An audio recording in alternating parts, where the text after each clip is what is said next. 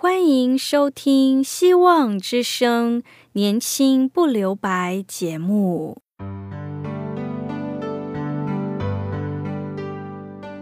时间是匆促的，岁月流逝，一去不返。别让忙碌与压力阻碍了你享受青春的美丽。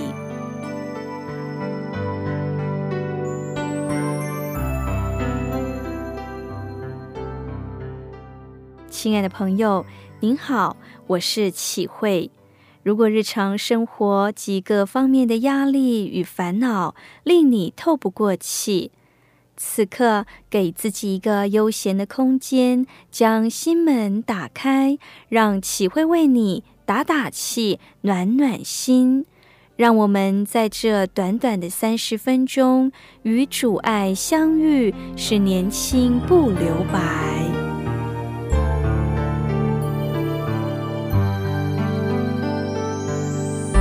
亲爱的听众朋友，您好。从四福音看见耶稣行了很多神迹，并且医病赶鬼，很受欢迎。我们可能觉得这样很风光，许多传道人很羡慕能拥有像耶稣那样的能力。其实，耶稣真实的经历不是我们表面看到的这样而已。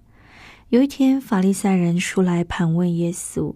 求他从天上显个神迹给他看，想要试探他。耶稣心里深深的叹息说：“这世代为什么求神迹呢？我实在告诉你们，没有神迹给这世代看，他就离开他们，又上船往海的那边去了。”对于这种心态，耶稣的反应很强烈。他的心里深深叹息，他为这些人深深难过。为什么不愿意敞开心门？为何被自己的成见或喜好如此紧紧捆绑呢？他说出了一句很严重的话：“这世代为什么求神机呢？我实在告诉你们，没有神机给这世代看。这世代。”并不是那时代的每一个人，而是指那些以试探的态度想要看神迹的人。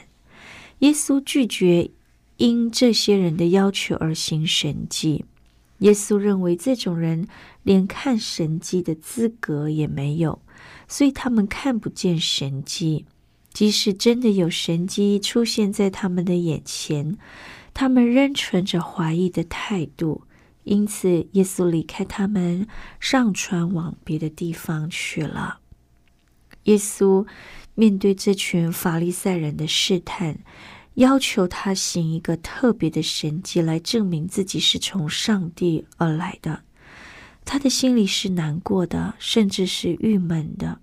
为何法利赛人不愿意靠近耶稣，还要试探他，找他的把柄，甚至要杀害他呢？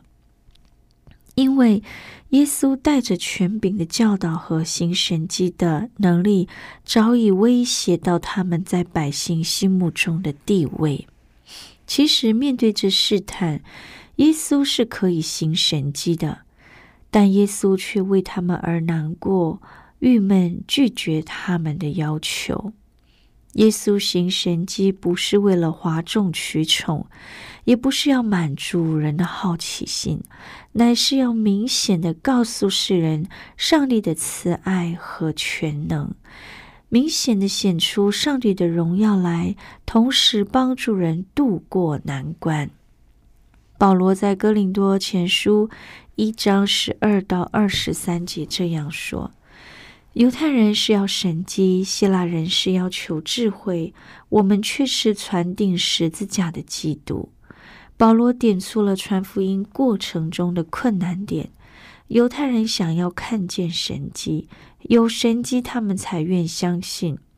当时的确因着耶稣所行的神迹，很多犹太人相信了他是弥赛亚。出埃及的以色列人。看见过最多的神迹，但是他们的信心还是很幼稚的。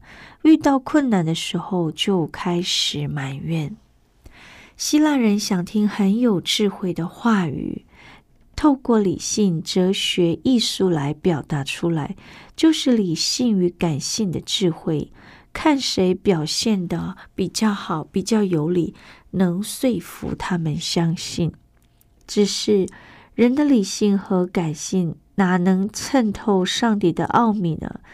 这是认识上帝的方法之一，信心却不能建立在这方面。从圣经和我们的人生历程得知，借着圣经神机和智慧建立的信心都不会稳固。如果遇到困难，又要奇妙的神机，又要更高的智慧，才能为此继续信仰。因为困难无法解决，通不过理性的思考，信仰也就破产了。唯有建立在耶稣基督被钉在十字架上的救恩，那信心才是坚固的。那是圣灵在我们心里动工，使我们认罪悔改，并且经历罪的赦免。因此，无论面对多大的试炼来临，都能够坚强的下去，并且坚持的保守。亲爱的朋友，你信靠主多少年了呢？你面对人生难处的时候，最希望主耶稣为你做什么呢？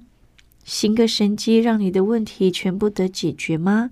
或是给你充足的智慧，可以胜过眼前的难题吗？其实这些都是可以祈求的，也都是好的。只是我们要知道，主权在耶稣基督的手里，他愿意完全相信顺服。求主引导我们走在他的心意上，成为合神心意的人。现在，我们一起聆听一首歌，《他看顾麻雀》。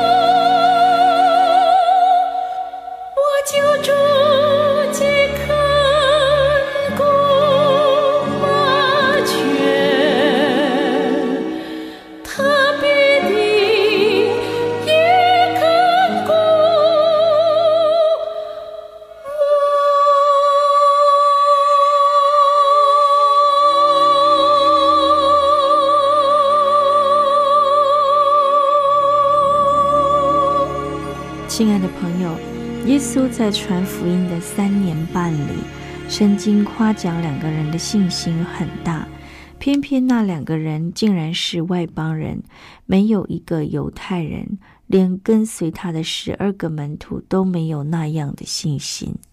如果我们是耶稣，遇到这样的情况，会不会很郁闷呢？耶稣看他们还是不明白，于是进一步的说。我劈开的那五个饼分给五千人，你们收拾的零碎装满了多少篮子？这是很实际的问题。门徒立刻回答：十二个。接着耶稣又问：又劈开那七个分饼给四千人，你们收拾的零碎装满了多少筐子？他们很肯定的回答：七个。从这里我们看见，十二门徒对耶稣的认识还是很浅的，只停留在神机医治、赶鬼这些现象而已，还是无法了解其中的意义。最后，耶稣再问他们，他们还是不明白。从这段话里，我们可以感受到耶稣的情绪。门徒跟随了他一段时间，亲眼看见、亲身经历上帝在耶稣身上的能力，对他的认识和话语不应该只有这样而已。为何他们会这样想？因为跟随主的人动机不对，他们想要搭上弥赛亚的顺风车，获取高官厚禄。亲爱的朋友，我们能从心里真正爱上帝，也爱人如己吗？我们对于自己的本分有尽心尽力去付出吗？有运用上帝给予的恩赐，在教会参与服侍吗？耶稣即使面对法利赛人的试探，让他蛮难过的，又发现门徒跟随他这么久，还是愚昧无知，心里必定相当郁闷。因此责备他们，但是当有人把瞎眼的人带到上帝的面前，耶稣还是放下了所有负面的情绪，医治这瞎眼的人，同时透过医治的过程，教导门徒要清楚看见神迹的意义，以致能够全然跟随。美国发明大王爱迪生，他耳聋的时候，他接受了他耳聋的事实，专心在他的实验和发明上。结果，他给人类带来了上千种的发明，因为他的发明大大改进了我们的生活。爱迪生有句名言：“灵感永远不能成为作品，直到你把它做出来。”今天很多时候我们有灵感，但是我们缺少的是恒心和毅力，耐不住性子，失败几次就放弃了。爱迪生说：“全世界的失败有百分之七十五，只要继续下去就可以成功。”爱迪生不怕失败，他在失败中能够继续。他说：“失败也是我需要的。”他和成功对我一样有价值。有人好心建议爱迪生说：“你只要接受手术就可以恢复听觉。”但被他拒绝了。他说：“耳聋虽然使我听不到外界的声音，也免去我听一堆无聊的闲话。”结果也因为他能够专心在他的研究工作上，他一生共获得了一千零九十三种发明的专利权，可说是发明界里的一颗宝贵又璀璨的宝石。他最大的感叹是：时间永远不够用。亲爱的朋友。我们听见爱迪生在聋哑之后仍然持续的发明的热忱，耶稣也为我们做了最好的榜样。他在当时被否定，同时也不被了解的情况下，仍然持续的荣耀上帝的名，以全能医治瞎眼的人。我们都是上帝所爱的人。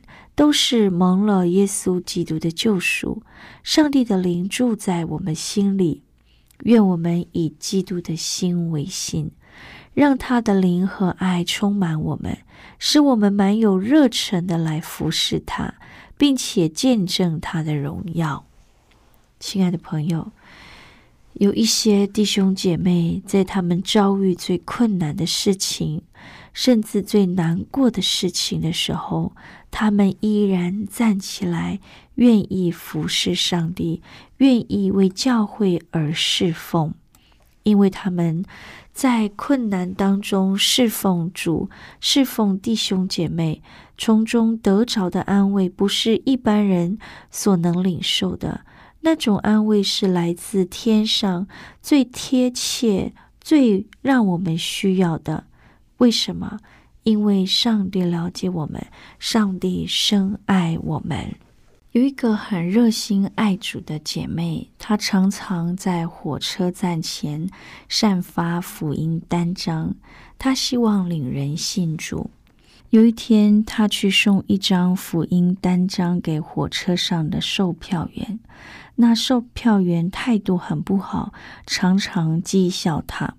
虽然售票员常常看到他带着爱心帮助需要帮助的人，甚至他会多带一个便当给一些饥饿的人民。售票员都看到这一切，但是售票员打从心里不愿接受他，排斥他，也不知道为什么。但是这位热心爱主的姐妹依然带着和善的心去帮助周遭需要帮助的人，也努力的散发福音单张。就在有一天，这位售票员讥笑的问他：“你不断的发单张，到底有没有帮助啊？现在我要问你，地狱在哪里？”那位姐妹就回答：“地狱就在你生命的末站。”就在那一天，一班火车出轨了，那位售票员被撞伤，受了重伤，他被人送到了医院。他在救护车上昏迷中，仍然不停的大声说：“我到了生命的末站了，我到了生命的末站了。”哎呀，前面极其黑暗可怕！他不断的发出这样的声音。旁人实在不明白他在说什么。那位讥笑福音、拒绝福音的售票员，在他生命的终点，站在面对面的上帝面前时，他是完全的灭亡了。永远被拒绝、被讥笑的人，永远得不到真正的福音。亲爱的朋友，狂傲的人说没有上帝。其实，凭着人有限的头脑，连认识自己都很困难了，又怎能认识这位全能的上帝呢？所以，为什么敢说出这么狂傲、狂妄的话呢？很多时候，人才会承认自己有限，并对自己有所不明白的事学会谦卑。真的是要等到生命的终点站，那真是太迟了。因为上帝让人有机会选择，都是在我们还有生命的时候。只有在活着的时候，生命才有选择的机会。死人是没有任何的选择权，只能任人摆布。亲爱的朋友，我们要求主帮助我们，需要靠他的恩典，不叫骄傲的灵蒙蔽我们的心，使我们忘了自己是谁。而骄傲、狂妄，否认我们所拥有的一切。亲爱的朋友，我们都是上帝所爱的人。蒙了耶稣基督的救赎，上帝的灵住在我们里面。愿我们以耶稣基督的心为心，愿上帝的爱充满我们的心，愿圣灵带领我们活出耶稣基督的生命。即使我们有苦难，即使我们心中有郁闷，仍然有属天的能力去服侍他，去帮助别人，成为更多人的祝福。也成为一个神所喜悦而蒙福的人。最后，我们一起聆听一首歌，《我愿触动你心弦》。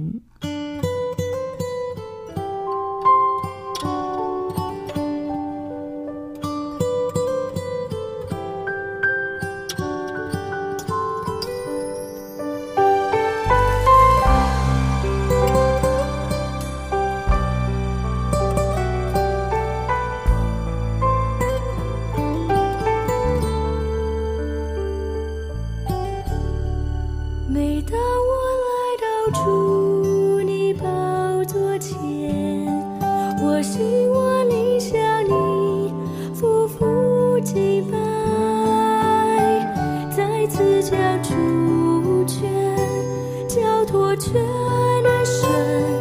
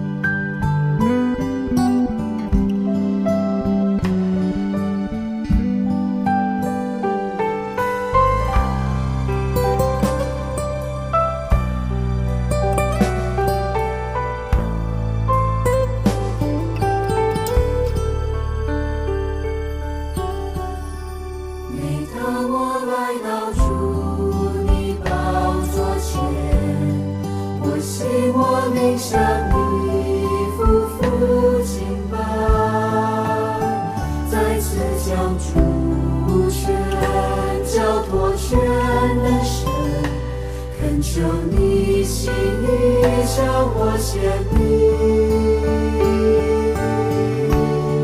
我愿触动你心弦，全心靠你心愿。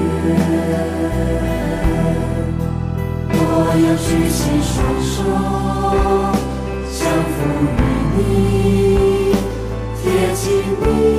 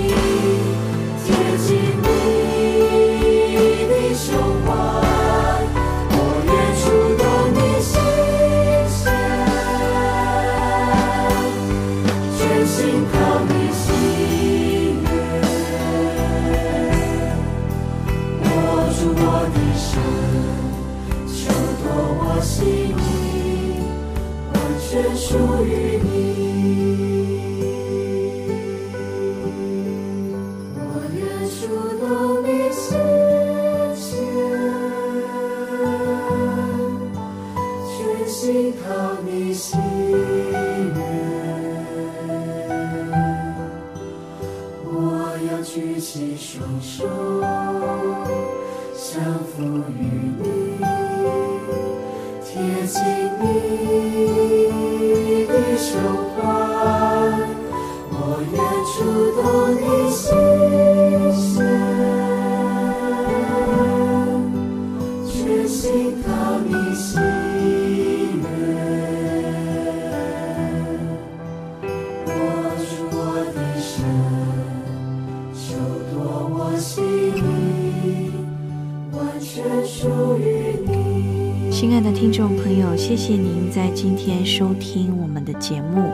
愿上帝带领你，赐福你，帮助你在往后的日子里，因着他过一个蒙福的生活。如果您听了今天的节目，想要认识这位爱我们的主，想要因为他而有平安满足的一生，欢迎你写信告诉我们。我们电台的地址是 q i h u i s v o h c dot c n q i h u i s v o h c dot c n。我是启慧，愿上帝赐福您。并且期待我们下次在空中相会，也别忘了在信中写下您需要我们为您带导的事项，或是写下您自己的心情故事。上帝赐福您平安喜乐，期待我们下次空中相会，拜拜。